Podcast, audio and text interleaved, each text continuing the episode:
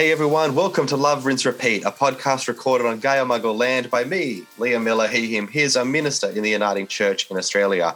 Uh, Love, Rinse, Repeat is supported by Uniting Mission and Education, part of the Synod in New South Wales and ACT, and I thank them for their support. My guest today is uh, Jon Butler. Jon, welcome along to Love, Rinse, Repeat. Well, you're well. Thank you for having me. Uh, for those who don't know, uh, Jon Butler is Howard R. Lamar Professor Emeritus at Yale University and Research Professor of History at the University of Minnesota. His books include Los Angeles um, Times bestseller Becoming America, the prize winning Awash in a Sea of Faith, and The Huguenots in America. He is the past president of the Organization of American Historians. And today we are talking about his book, God in Gotham The Miracle of Religion in Modern Manhattan, out now with uh, Harvard University Press. You can pick that up uh, wherever you pick up books, and I definitely recommend picking it up. And this interview, I'm sure, will show you why. Uh, so, Jon, let's just, um, for those who are interested, let's get this the broad. What got you interested in this topic on exploring uh, religion in New York uh, in in the Gilded Age? What what kind of started that that itch to explore that? Well, uh, it started from it started really from teaching. So I at Yale, when I uh, was a teacher, I taught a big lecture class, hundred or so, 120 students, on American religion from the Civil War to the present, and I had trouble explaining what happened to American religion from roughly the 1880s to the 1960s because the standard way to do that is to really stress secularization. That is to say, oh, you know, things weren't really so great. And yes, there was the the social gospel for Protestants in, in the main. Um, but you know, basically things sort of went to hell in a handbasket. And uh, you know, it's it hasn't been so great ever since.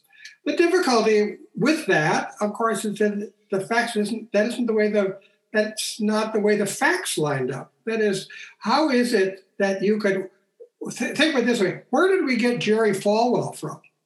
In other words, if if we if hmm. everything was so dismal uh, from the 1880s into the 1920s, the Depression, whatever, where did Jerry Falwell come from? And I wrote an article a long time ago now called uh, Jack in the Box history. It was as though uh, Jerry Falwell was a kind of Jack in the Box. It just popped up out of nowhere, almost nowhere, because after all, religion had been in decline. Mm. So where where did he come from? So that's that really. So that really started me on this. Mm. I, I, hmm. I, have something a difficulty explaining what was going on here. Then there are two other things that really inclined me to say, well, then the question is, well, why didn't I write a book on America? Why did I write a book on Manhattan or New York City as a whole, but at least on Manhattan? Why didn't I write a book about America? Well, two things. One is uh, I grew up in rural Minnesota in a farm, farm town. Um, my dad was a commuting farmer, and uh, I grew up in a town of a thousand people and had a high school class of 36 and we took a senior class trip in 1958 to Washington, D.C. and New York. Now, when we went to New York, of course, we didn't go to Queens. we didn't go to Brooklyn. We didn't go to Staten Island. We went to Manhattan. Of course, that's New York. That's what you think about it, New York. Yeah. And uh, I really have never forgotten that. I, it was just so thrilling, so captivating for um, for someone for someone from that kind of a town, mm. I, I never gave it up, you know. And so when I moved, ultimately, I took a job at Yale and 70 miles away, and I love to go to the city. So why not write about New York? And then, moreover, why not write about New York? Because it's generally thought to be oftentimes described as the capital of American secularism. That is, when you go to Manhattan, you don't think about Jesus. All right, you don't think you don't you don't think about religion. You don't think about mm. you, if you thought about it a little bit, if you gave it a little more thought, you think about Times Square. Okay, mm. and then when if you look at Times Square, there isn't much that there isn't much there that would make you think, oh yes, you know, these people are really pious. these people are really, you know, they're they're secret wor- they're they're not so secret worshipers. They're really mm-hmm. that's what they are. And even if you, if you took all the tourists away, okay. Mm-hmm. So you can say, oh, the tourists are all evangelicals, but New Yorkers, they're, they're, well, that's not what people think. And even when they walk by, they sort of walk by um, St. Patrick Cathedral, which is the biggest um, ecclesia, biggest sanctuary in the city, mm. and always has been. I mean, it has been ever since it was built. And yes, they, they peek in non non Protestants peek non Catholics peek inside. So Jews and Jews and Protestants peek inside, and the Catholics go in, uh, and the brave Jews and the brave Protestants go in, but only the brave ones. And uh, but they don't. That's they go in, and then they keep walking, and then they think about spending some more money, and that, that's what they do. So that's what I thought. And then uh, it happened that my closest friend of many, many years uh, was, uh, was someone that I knew from graduate school at the University of Minnesota. And um, he ended up being, uh, very quickly became an urban, he was an urban historian and he ended up as distinguished professor of urban history at UCLA. And sadly, he died in 2005. But he and I and our families would spend all summers in Minneapolis. So I'm a, I would come back here all summer long, and we lived a couple blocks away from each other then. And we both had two boys, and we shepherded them around to first wading pools and ultimately to basketball camps. So over 20 some years, and we talked history all summer. Hmm. And I learned urban history by talking to him. So if I put the, th- the three together, that is the intellectual problem, my fascination for Manhattan, and this my my association with Eric Monkkonen, who that's that's who we're talking about here. Mm. Um, that's why that's how I honed in on Manhattan. That's why I wrote such a book. Why shouldn't I write? At first, I was going to write a book on the on the whole city, and that lasted about I don't know. I think that lasted about a year, and then I realized, you know, I, I have to finish this book in my lifetime. and I can't, I can't, uh, yeah. I really can't do this. Uh, I can't do the whole city. There's no way I can do the whole city. So then, so then, you know, well, I could have picked Brooklyn, which was sometimes it was described in the 19th century as a city of churches. That's when, when Brooklyn was an independent city. But what fun would that be? You know, why, why wouldn't that's not going to solve my problem? yeah. my problem is really the secularism problem. Mm. So I uh, honed in on Manhattan, and I decided mm. to get rid of all the all the other boroughs, and I honed in on Manhattan, mm. and that's how I came to write this book. And it took me much longer than I thought it was going to take. And um, part of that is because the research was so much fun. I had so much fun doing the research, I couldn't get around to doing the writing, and besides, you know, for historians, most historians have every every day you research, you, you have a great day. You always find something. Doesn't make any difference what it is, even if it's not on your topic, you'll find something that's interesting. Mm. But that's not true when you write. so, so that's not the way writing goes. It doesn't doesn't necessarily work that way. I think most most writers would tell you that. Mm. So the writing is the hard part. The research is the easy part, except it takes a lot of time. Yes. But anyway, so anyway, I did finally finish it, and here it is, and there, there, there we have it. Yes. No, that's great. Thank you for that. Um, and as you say, yes, there's definitely a lot of really interesting stuff to find, and we'll, we'll dive into a bit of that. I guess one of the, I guess you said there's this key narrative that exists of this like secularization, dampened, squashed um, religion in this time, and that one of the main factors in that was you know modernity um, was this factor okay. that was going to make no one's going to be religious because of modernity, you know, or there'll be small pockets of it, but it can't be this thing that flourishes. And I guess a key part of your book is that it's not despite of modernity like this narrative of, of religion in, in in Manhattan is not kind of I guess like um you know with with shields and, and and battalions they fought back modernity and found a way to, to for religion to survive it was through modernity because of modernity um, yeah.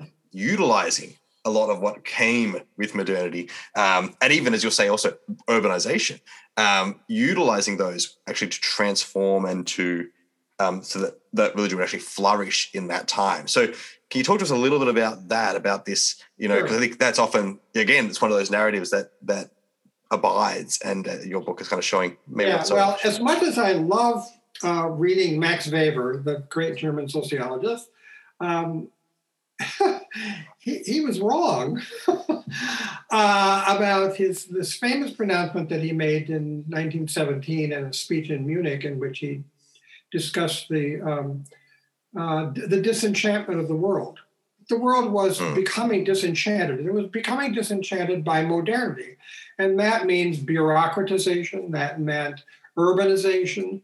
That meant uh, the rise of science, scientific explanation, uh, all of the so many of the things and and and by urbanization that also means density you know that how how could how could religion survive religion was really well suited to face-to-face communities but it wasn't well suited he, he thought to uh, these massive urban spaces where nobody knew each other nobody people didn't watch each other uh, you know they, they didn't pay attention to each other they didn't know who they were they didn't know what they believed. They didn't know they didn't know what weird behaviors they were they were engaged in. Uh, well, they might know some of them, but there wasn't much they could do about it. And um, he he discussed the disenchantment of the world, and that fra- that that phraseology has become just you run into it everywhere. It, it, goes on everywhere. Now, the, the difficulty with are two difficulties with Weber. One is that he died very soon thereafter of pneumonia. He was dead by 1920. I think he died in 1920. He was only, I think, 56. Uh, and he never really he never really filled out what he meant by that. He wrote books on on Buddhism, Confucianism, Judaism, and whatnot, but those were earlier. He didn't write the book that he seemed to be in the market to write on the disappearance of re- religion in amidst modernity. That book was never written. He, he died. Mm. So everybody sort of leaned on, they tried to pick, pick out this, this phrase about the, the disenchantment of the world and then pick it apart as best they can but there isn't much from Weber that they can use because he didn't fill, it out. Mm. And the, the, one for me, one of the one of the it, uh, I didn't even realize this when I started. I didn't know at the beginning when I started that May, Weber had actually come to America, and he'd spent several weeks in New York City. Mm. He came to America in 1904 to give a big talk at a huge social science conference in St. Louis. And he toured the country. Hmm. Uh, he went down to Tuskegee. He saw a black service in Washington, D.C. He went up to upstate New York to, to, to see some German immigrant settlements. And then he, he, he ended up in New York City, spent two weeks there. And the main thing that he did in New York City was to go to church services. Hmm. And uh, he he he went. He sort of that we we don't, we know about that because of his, largely because of his wife's di- diaries or his, his wife's notes. Mm. And um, they, I, we know that they went to a Christian Science service, and he, which he thought was really boring, very boring. And they also went to um, an ethical culture uh, service, uh, which is either religious or not religious, depending on how you want to view ethical the ethical culture movement. And he thought uh, that uh, Felix Adler, who was the head of the site, he was also boring. They didn't realize that she wrote this in her book, and they didn't realize that they were going to be at a dinner with him the same night she wrote. She wrote this, and so they had to suffer through a dinner with him. maybe they didn't have to suffer through a dinner with him. Anyway, maybe it was a little embarrassing when she wrote that he was boring, but they had to go to a dinner with him. Um, they they weren't impressive. They she also wrote down that that that, Weber really thought that the churches were being displaced by the he saw the by the settlement movements.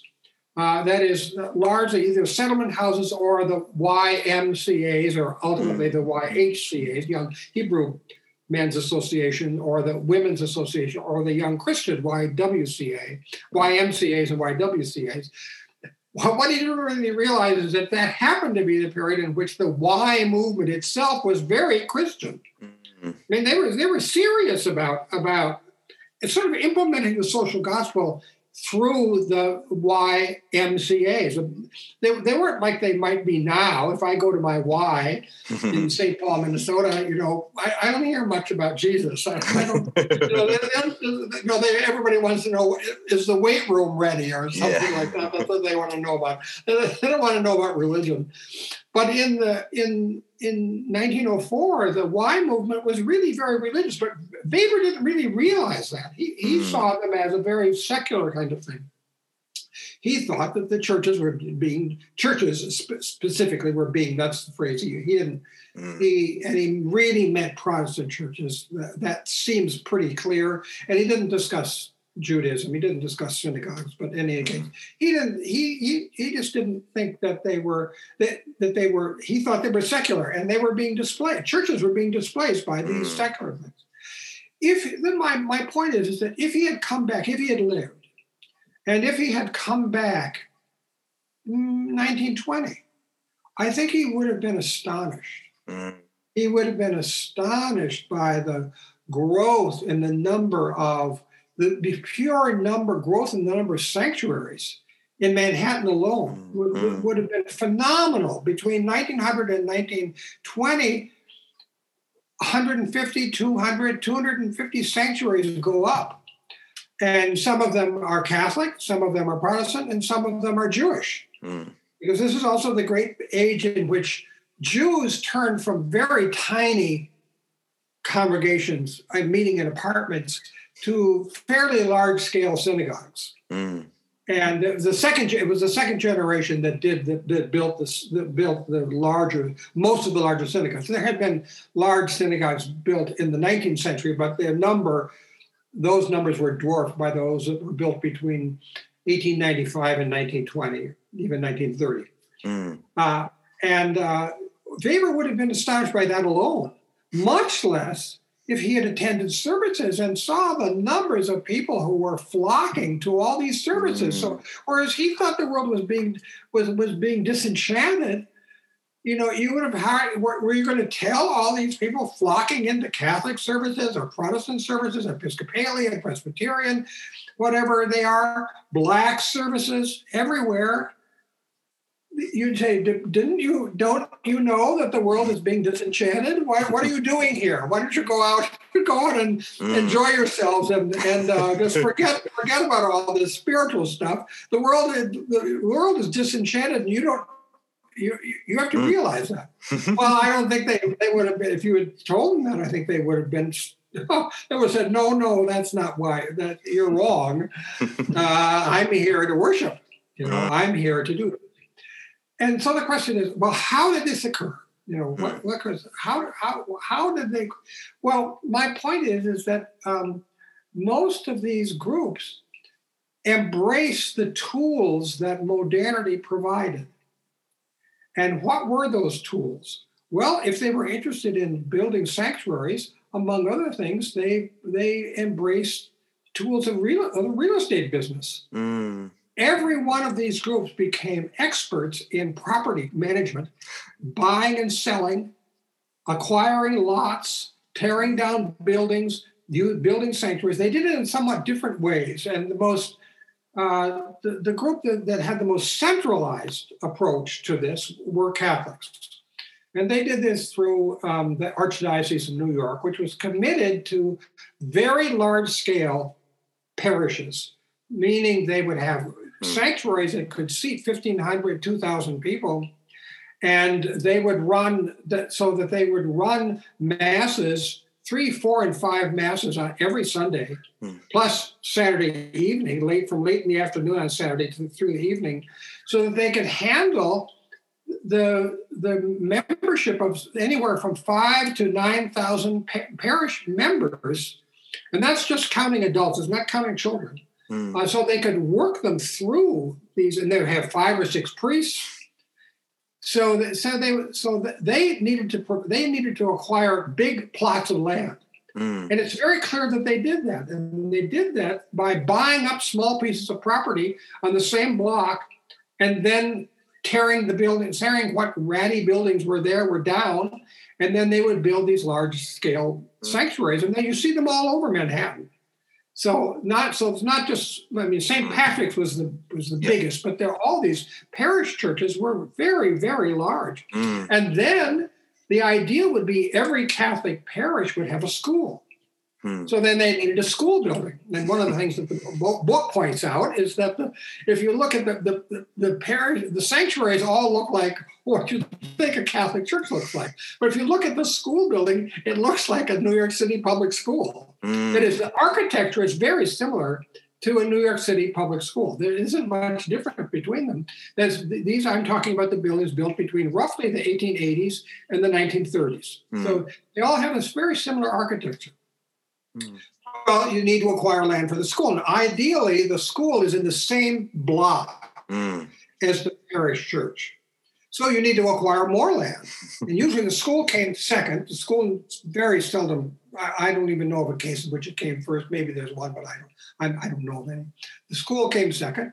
So there, the, the archdiocese has got all these people out buying property and acquiring it, and then then they've got architects, and they they did all the work for the parishes. Jews and Catholic, Jews and Protestants did it um, largely on their own. Uh, some Protestant denominations did give oversight and help to congregations that were that needed um, that needed help, and that usually came in the for, in the form of finance. Mm-hmm. So. Um, so that, that it seems as though that was that Epis- the Episcopal um, uh, archdiocese seems to have done some of that. Mm. And some of the Methodists uh, did that, but others didn't. Mm. And um, Baptists usually didn't, but there are exceptions to that. But then they had Baptists had one, one they had one great great uh, source for their mortgages, and that was John D. Rockefeller, the original John D. Rockefeller, who was a mm. very loyal Baptist. And it's very clear from court records because some of the congregations we know that not because it's hard to find these records, but some of the congregations would end up in disputes over their over their finances and then then they get into the court record and it's in the court records that you discover oh yes john d. Rockefeller had financed this this small Baptist congregation $50000 well $50000 a huge amount of money in 1895 or 1900 so so they had some benefactors. Mm. and um, so the, the jewish denominations provided no financial help whatsoever.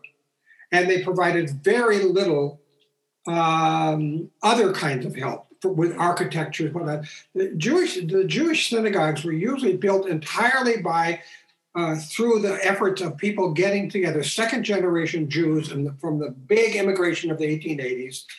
And they they did it on their own. They hired their own architects. They did their own funding. They sometimes got all of them got sometimes mortgages from savings and loan associations but uh, probably 50%, although this is very hard to figure out because the financial records haven't largely survived. But mm-hmm. in any case, probably 50% or more of their financing in, at, for Protestants and Catholics came from individuals who, who contributed to a mortgage fund. And um, they would have sh- they would have sort of shares in the mortgage. Mm. So that so they would learn to do that. That's one of the things they did. The other thing is they did is they all professionalized the clergy. Mm. So that um, so the clergy came increasingly had college degrees. They increasingly had fancy seminary degrees. Uh, they increasingly the larger congregations had went from one minister to two, and then two to three, and three to four. And sometimes the largest would have sort of professional Sunday school managers, people who, who learned how to do all this management. And they're, they're developed from the 1880s forward a whole literature on, on, on um, professionalizing professionalizing the management of congregations, mm. professionalizing finances, professionalizing then how to give a good sermon, and then we have to, have to learn how to do that, how how to manage. Ultimately, by the 1920s, guess what comes in? How to be a psychologist. so, uh, so that every so that seminaries began to offer courses in psychology, modern psychology, because well, one of the things we do know anecdotally is that far more people went to their priest, their minister, or their rabbi to seek counsel for a marriage problem, for example, mm. than ever saw a psychologist or a psychiatrist. And we, we, we know that from the records of, of, of the clergy. Yes. And so they so they so these clergy became very professionalized, and the, the, that this professionalism is a, is part of the of the development of modernity. Mm. So it's not something that it, it, yes, occasionally people complained about it, and occasionally you have it's sometimes historians, some or some especially maybe not so well trained historians. But I can think I used to have a book on my bookcase back here about it's a history of the Presbyterians, and the person complains about the professionalization uh, of the of, of of the denomination. Um, but I don't. But he doesn't know what he's talking about. I mean, you know, the, the denomination largely succeeded because of this, mm. and people, the congregants expected a professionalized clergy. They expected decent lessons and their Sunday schools. They, they, this is what they expected, and they wanted to know what was being taught in these Sunday schools and, and what was the minister saying and, and or, or the rabbi saying, what was the priest saying. Um, so uh, all of this is to say that that these these groups instead of rejecting modernity and as you put it riding into the 20th century on on on, on horses with shields and as though you're as though you're, this is a you know a, a, a movie about the about the crusades. You know and everybody you know they they're all wearing armor. The armor that they wore was the armor of modernity. Mm. that's the armor that they wore and if you want to say that they wore some kind of armor here and there, it, it's because they adopted the modern techniques of doing this and that. Mm. Now, um, they also, that didn't mean that there weren't issues. And one of the reasons that the book contains a separate chapter on blacks in New York, and it, it does, um, that mm. traces blacks in Manhattan from lower the Lower East Side to what was called the Tenderloin District, which is now Midtown. If you've been to New York, that's that's where Times Square is. That was, mid, was originally called the Tenderloin District. It was originally a lot of a kind of a red light district, actually, mm. uh, and then to Harlem. So the blacks moved to the Tenderloin because it was cheap. Mm. And they were sort of being being priced out of Lower Manhattan, and then they had to move into the Tenderloin. And then when the Tenderloin began to develop as Midtown, they were priced out again. That is, especially by housing, even though they had all these nice, very nice sanctuaries.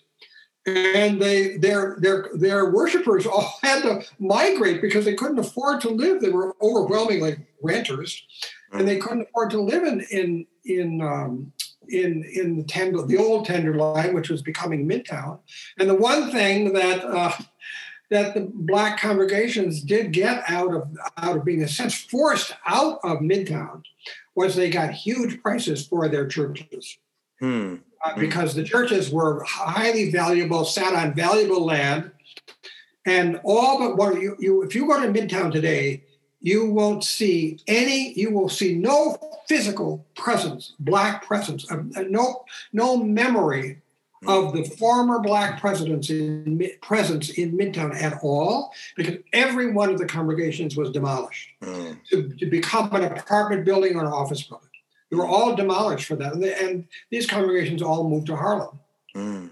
So I tried to. Uh, that was my case study. I, I, I, I, thought I could have written a case study on Presbyterians or um, or Reform Jews or whatnot, but I thought the case study that I wanted to write about was about blacks because it also illustrated the degree to which, despite the adoption of or maybe because of the adoption of modernity, part of modernity involves Jim Crow. Part of hmm. modernity involves prejudice against blacks. Part of modernity involves the continuing, the never ending, and actually the developing notions about black inferiority mm. and about segregation and, and whatnot and that's part of the story here that, that I that I described. So um, that's what I did. yeah, yeah, no, that's great. I think, and then that chapter is really um, helpful because, as you say, it's it's modernity brings both all these opportunities, but also for that for the black, black religious community brought you know those specific challenges and and, and that push and that movement. Um, yeah. And as you say, then there has to be this you know, kind of flexibility in, in, in meeting in storefronts and things like that, and uh, you know, and, and, a bunch of other stuff has to be has to be adapted to. Um, and and I guess also you kind of are talking a bit about the, the church's role in resisting or pushing back, or you know, in early civil rights kind of um, that was that was developing too. That story too tied into yeah. what's going on there. Well, part of the part of the story that I wanted to, and I I didn't really quite realize how uh, true this would be.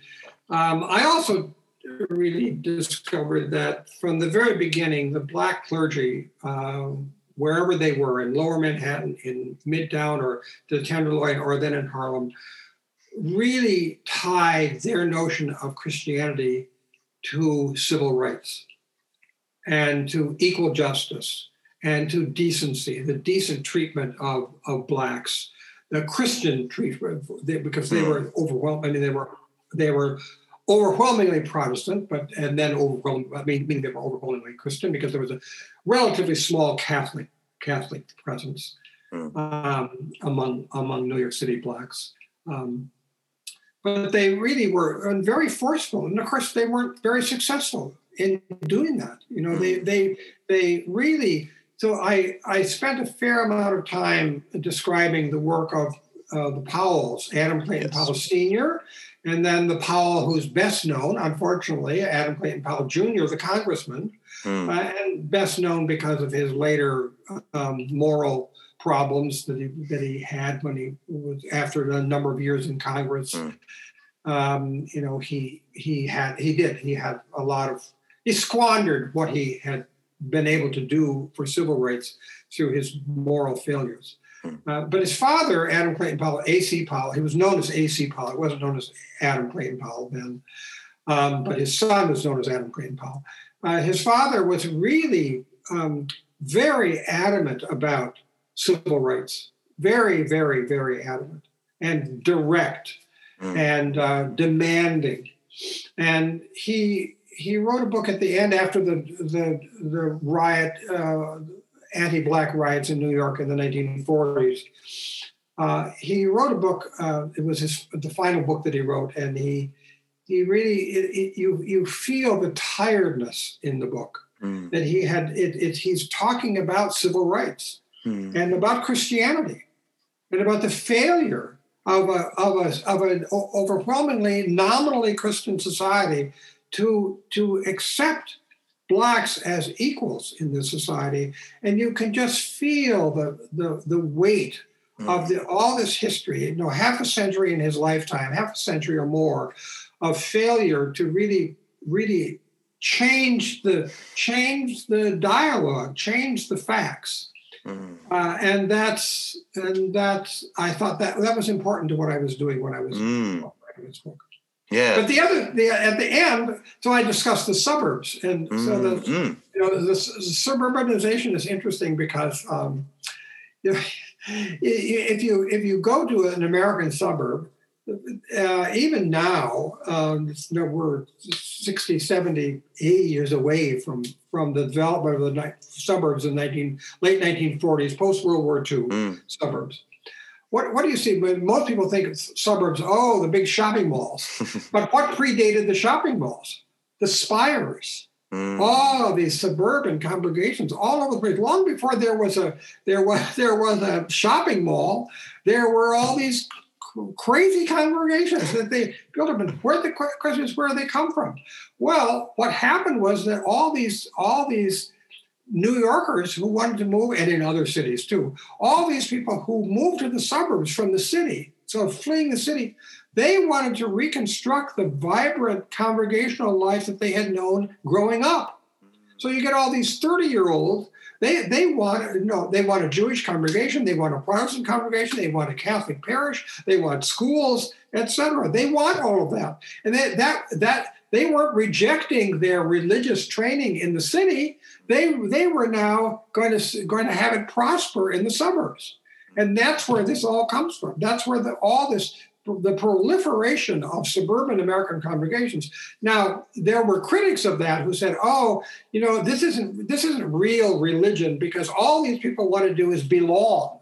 That's all they want to do is belong." You know, and there were a number. I describe a number of, of the critics who who who said, "Oh, they, they, it's shallow. It's a shallow religiosity. They're really worshiping America. They're not really worshiping." Jesus, or they're not really worshiping God or whatnot. But but I think they missed the point. what, what were the congregations always about? The congregations were always about belonging, and Mhm. the congregation serving as a as a entry point for people realizing what their faith means, and they can't realize what their faith means without belonging.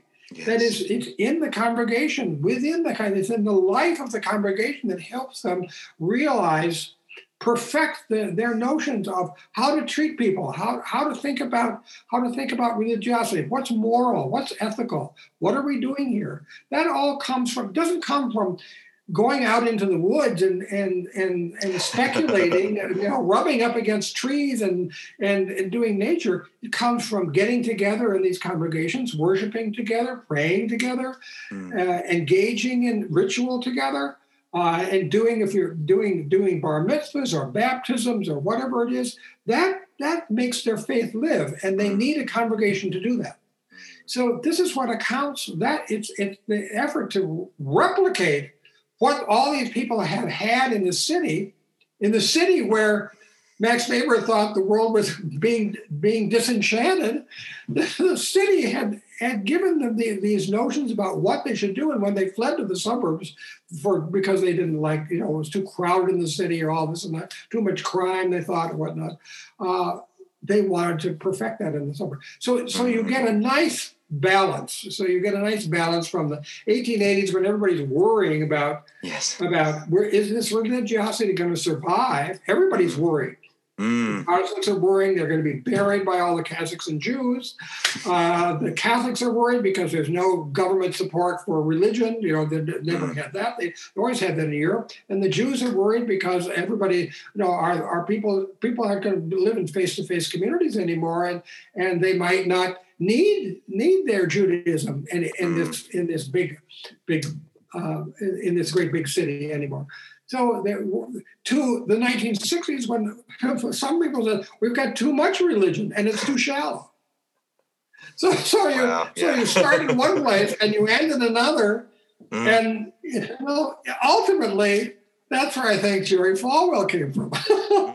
in other words, there's, there's this huge religiosity in America all over the place Mm. through the through up into World War II and then after the war.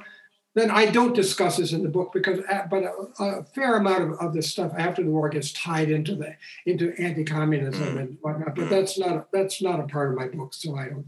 Other people have discussed that, and I'll let them. Yeah. In America, they, they, I'll let Mm. them run with that. Yeah. Um, I was curious. I was keen to talk about also about um, the chapter of God's hot house, um, and like because you talk about like the proliferation of public religious intellectuals, um, Yeah. and and and tied to that is what you said before about the professionalization of clergy, which means leads to the Jewish Theological Seminary, it leads to Union Theological Seminary, um, prominent places. So you've got like you know your your Reinhold Niebuhrs, your Paul Tillichs, your Abraham Joshua Heschels, your Dorothy Days, the Powells who, who you mentioned before, um, and, and a whole host of others of these figures who end up on time, right? Who who host yeah, who host lectures that Absolutely. thousands of people come to. Um, again, that's when you think about people think about going to New York, New York now. You don't think, oh, I'm going to pop in and see what the latest professor from Union is talking about the uh, the ground of our being and the courage to be. You know, that's not what we think we people go to do there. So, so talk to us a bit about this. Um, yeah, the, the the proliferation of these figures, their impact um, on this story, um, and yeah, and, and just a bit about what made that so possible. Yeah. So, uh, you know, one of the other reasons I wrote, I wanted to write about Manhattan is I thought, you know, if I wanted to write, do a little bit on theology, Hmm. a little bit, and I'm not, you know, that's not my thing. But in any case, I wanted to do do that.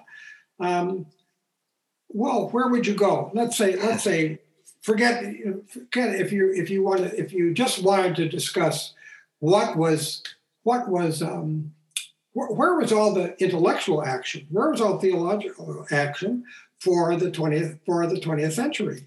And I see we have visitors, and that's that's great. Don't don't worry. I I, have grandchildren. I had children, so don't we don't need to worry about that. Um, but if you wanted to do about do the theology thing, you'd say, "Hi, how are you?" It's early in the morning. So you want to hear about Reinhold Niebuhr? okay, I bet you do. Okay. So, but if you wanted to do about, if you wanted to do something and write a book on a whole book on theology in 20th century America, what area would you go to? Well, you wouldn't go to the woods. You'd go to Manhattan, and that's not something that that I think a lot of people originally thought about. Know, they just they accept the fact that Niebuhr's in Manhattan, Tillich is in Manhattan, Heschel is in Manhattan, Abraham Kaplan, you know, Kaplan Kaplan is in Manhattan. Uh, Joseph Soloveitchik is in Manhattan. Dorothy Day is in Manhattan. Even the exile, the the the, the exile. Uh, uh, uh, why am I blanking on his name? Jacques um, Maritain ends up being stuck in Manhattan, where he isn't stuck in Chicago. He, he, he could have decided to spend World War II in any American city, but he decided to spend it in Manhattan, and where he was very, very active. And uh, so that that sort of sealed the deal for me. You know, whatever another. I, I admit it also was the chapter that took me the longest to write because I was the most nervous about writing. You know, because I, I end up having to having to write um, 1,500 to 2,000 words on Reinhold Niebuhr. No, well, okay, you know. yeah. So, you know, yeah, you could say, what is he going to say that's worth reading in 1,500 words? I mean, you know, Niebuhr, you know, seven, eight books already, nine books on Reinhold Niebuhr, and every yeah. other book discusses Niebuhr for a chapter or something like that. Yes. Then there's Paul Tillich, and there are all these figures, Heschel and Kaplan and whatnot. They've all got, you know, Dorothy Days, they've got several biographies. You know, every one of them, actually everybody except Joseph Soloveitchik has got a biography, and Soloveitchik needs one. So he's he's the leading figure for Ortho, leading figure for Orthodox Jews. Your Australian readers should should know that, and it's very important. Um, well, I did my best. Let's just put it that way. I, it took me the longest because mm. I it took me the longest to research. It took me the longest to sort of really hone the hone the chapters down. I'd start out with three thousand words, and I had to to chug them down to fifteen hundred or thereabouts, eighteen hundred words. Um, I'm actually quite happy with what with what I wrote, and so far I haven't had a reviewer to say, "Oh, you know, this is a bunch of bunk." So, so I felt lucky about that. You know, yeah. so far people seem to have appreciated, I think, what I was trying to do, and that I'm trying to give a sketch of how it is that these figures transform the dialogue about the nature of religion in in the nature of religion, and they happen to be located all in Manhattan, which is where you would not expect to find them. Why would you expect to find them? You'd expect to find them in a seminary located out in the woods someplace, in some, some isolated location where they can think and, and you know they can contemplate nature and they could they could be at peace with God and whatnot. Well, no, they were at peace with God on on on, on you know on Broadway. so yeah. they, they, they, they, they were perfectly fine and you know riding the subway they were at peace with god they could figure that out and that's what I tried to write about. And then I, you know, at the end of that chapter, there are also all kinds of other figures. You know, there's a, a black woman who's raised from the dead, and she she uh, she actually has a whole little denomination. And I, when I say she was raised from the dead, I'm not kidding. That is, she thought she was, or whatever. And she she she said, you know, the trouble with she was raised from the dead. She said because because she, she had so many congregational members that prayed for her return that she had to come back. And when she was she was stuck coming back, they they prayed her back into into life. And that, that's what she said. It's it's what she believed. It's what her her followers believed. So. Um, so there were all kinds of people. I have a picture of a of a man uh, whose name is not known, a white guy who's preaching in Harlem, uh, and I always I love the picture that's in the book because he's preaching next. He, he's set up on the street next to some movie posters, and the, you think, well, okay, so he's next to the movie posters because you know he catches the people who are there to look at the movie posters, but he he can he can have some some spiritual words for a while they're trying to figure out what kind of a movie in the 19, 19 late 1930s they want to watch, you know.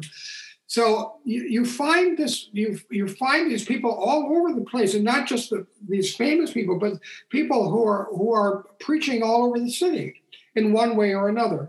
And again, this isn't the this isn't the Manhattan that you're you think you're you're that, that most people think about. They, they don't think about that part of Manhattan in the least. They think about Times Square, they think about movie theaters, they think about secularism, they think about high finance, uh, most of which is corrupt. You know, they, they, they think about banking, you know, uh, the stock market. Uh, that, that's what they think about. Well, that's true. But to hear all these people who are thinking about that while they're worshiping, while they're attending services, while they're giving money to all these congregations. If you think about it, I never was able to calculate how much money would be contributed to religious organizations in a single calendar year, uh, anytime between the 1880s and the 1960s, the, the amounts would have been phenomenal, absolutely phenomenal, would have been mind boggling. And I, you know, I, I wish I could think of think of a way to capture that of, of, of simply saying how much money did people did people give? Well, they gave a lot and that's and that's how they got all this that's how they paid these salaries. It's how they built these buildings. It's how they constructed all this stuff. So they were engaged in high finance all the time. Yeah that's yeah that is uh, uh so fascinating. As you say this there's just so much both the big and the small throughout all this um, time. So i guess my, my final question um, which maybe you have an answer for, maybe you don't, was is there one thing you were just like particularly sad you had to leave out? like one uh, one story, one figure, one little community that you were like, I really wanted to do this, and but it just it, it couldn't make it, or or maybe you couldn't make it in the form that you wanted. Maybe you were like, I wanted this to be a much bigger thing, and I had to just make passing reference. You know, I, here's how I'll answer your question. I would have liked it if I could have written more about each of the chapters that I wrote. I would have liked it. It would have been fun for me as a historian because I I I like the facts of things. Um, to have written, you know, to double the size of the chapter on the blacks, to double the size of the, I would like to have written more about our religious architecture. I would have liked to write uh, more of these vignettes of the major theological figures in the city. I would have liked to have write, written two or three chapters on the suburbs. But you know, the catch for for a historian, I think, is that who's going to read that? And I thought, you know, I decided in the end that I wanted a book that could be read. I didn't want a 600 page book, even though uh, I think a number of people would have liked it better if I had written a 600 page book. But it's not what I wanted to do. It's not what I I thought would be. I wanted to get the basic story out, and I'll leave it to others to to decide. Did I get anything right? Uh, did I get some of it right? Did I get you know, a part, as I said, part of it right? Did I push the, the subject in the right direction? Maybe that's the main thing I wanted to do is I wanted to push the subject in the right direction. I wanted to get away from, and, and the, the, book is not meant to be praiseworthy of organ of organized religion. It's not meant to be.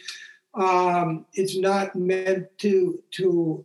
It's not meant to be a proselytizing book uh, for religion or Christianity or Judaism itself. It's meant to be a book that sort of says, here's, here's what was going on.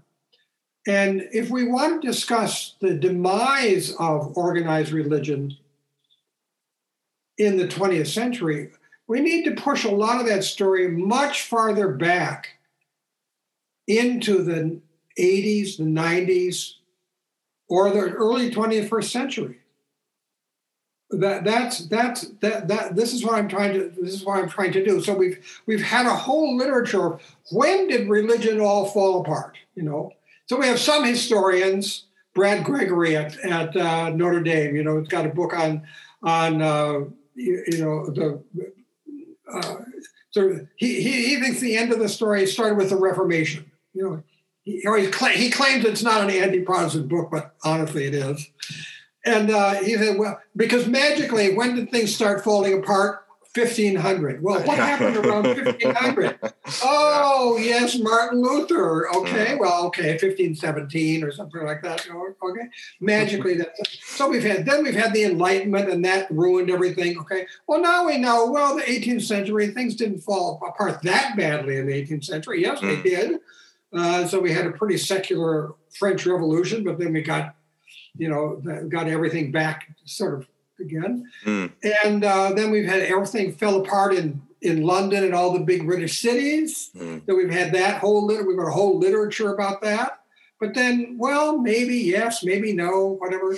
so we keep pushing, having to push the story back. Yeah. And in America, we really have to say, you know, I think I tried to say we, we need to push the story much, much, much toward the end of the 20th century. Mm. Because arguing for the demise of religiosity, religion, Christianity, Judaism, Catholicism, and whatnot.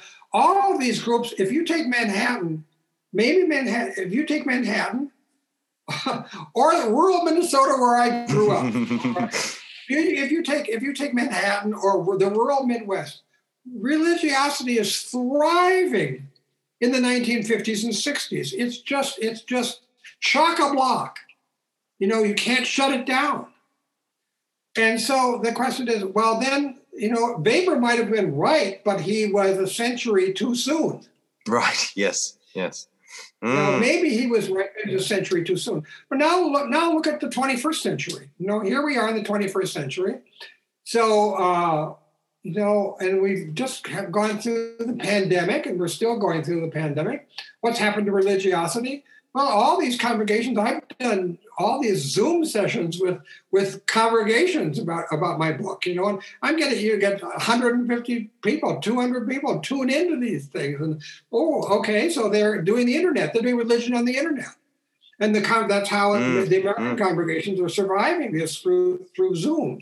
Yeah, and um, you know now some of them will go back to in person in in house services so that's that's what I I would have liked to have write, written more, but mm. the truth is I didn't want to write more, mm. and I mm. took some pleasure in trying to really trying to really make my book in a certain kind of way have a certain kinds of density of compression, mm. the density of compression that was comprehensible without people's eyes glazing over because I'm mentioning 600 different buildings or yes. different. I would have liked more ministers. I mean, I've gotten some criticism about why didn't I, why didn't I, why didn't I write, why didn't I include this rabbi, or why didn't I include this this priest, or why didn't I include this this uh, this minister, whatever. Mm. Well, I could have included a, a, dozen more, but you can only include so many. Mm. So I thought you could only yes. include so many and make it comprehensible. So that's mm. what I was up to. With that that's that's that's the only thing. I'm I'm just I put it this way: at my stage in life and at my stage in my career, I'm just glad the book is done, and that it's out there, and that people yes. can read it and they can pick it to death, and they can say, "We always should have done this, should have done that." But I did what I did, and I had I had a lot of fun doing it. Maybe too much, which is in part why it took me a while to finish it. But it was fun to do, and I'm glad I did it. The one thing I really love to do is do the pictures. Mm. But when I submitted the manuscript, I had 92 photographs. Oh, right. And then my editor at Harvard said, Jon, you forgot that your contract calls for 40. so, I had to cut them all down. And there are actually only 36. I think there are 36 mm-hmm. that I that I included. But mm-hmm. I love doing the pictures, and I, I I'm really proud of, of the pictures that were included. Some of them yes. are sort of weird, whatever. I like the one of the one of Paul Tillich jumping. There's a yes. picture of him jumping, and that was done by a weird photographer who had a who who did a book of famous people jumping, and that and what Paul Tillich was one of them. And that, mm. uh, anyway, yeah. So I had, I had fun doing, or the Dorothy Day picture I got nobody else has used the one that I that I use. I found it through through the, the, the through the web. Mm. I found it through an accident, and uh, I loved I loved that picture. I think that's mm. great.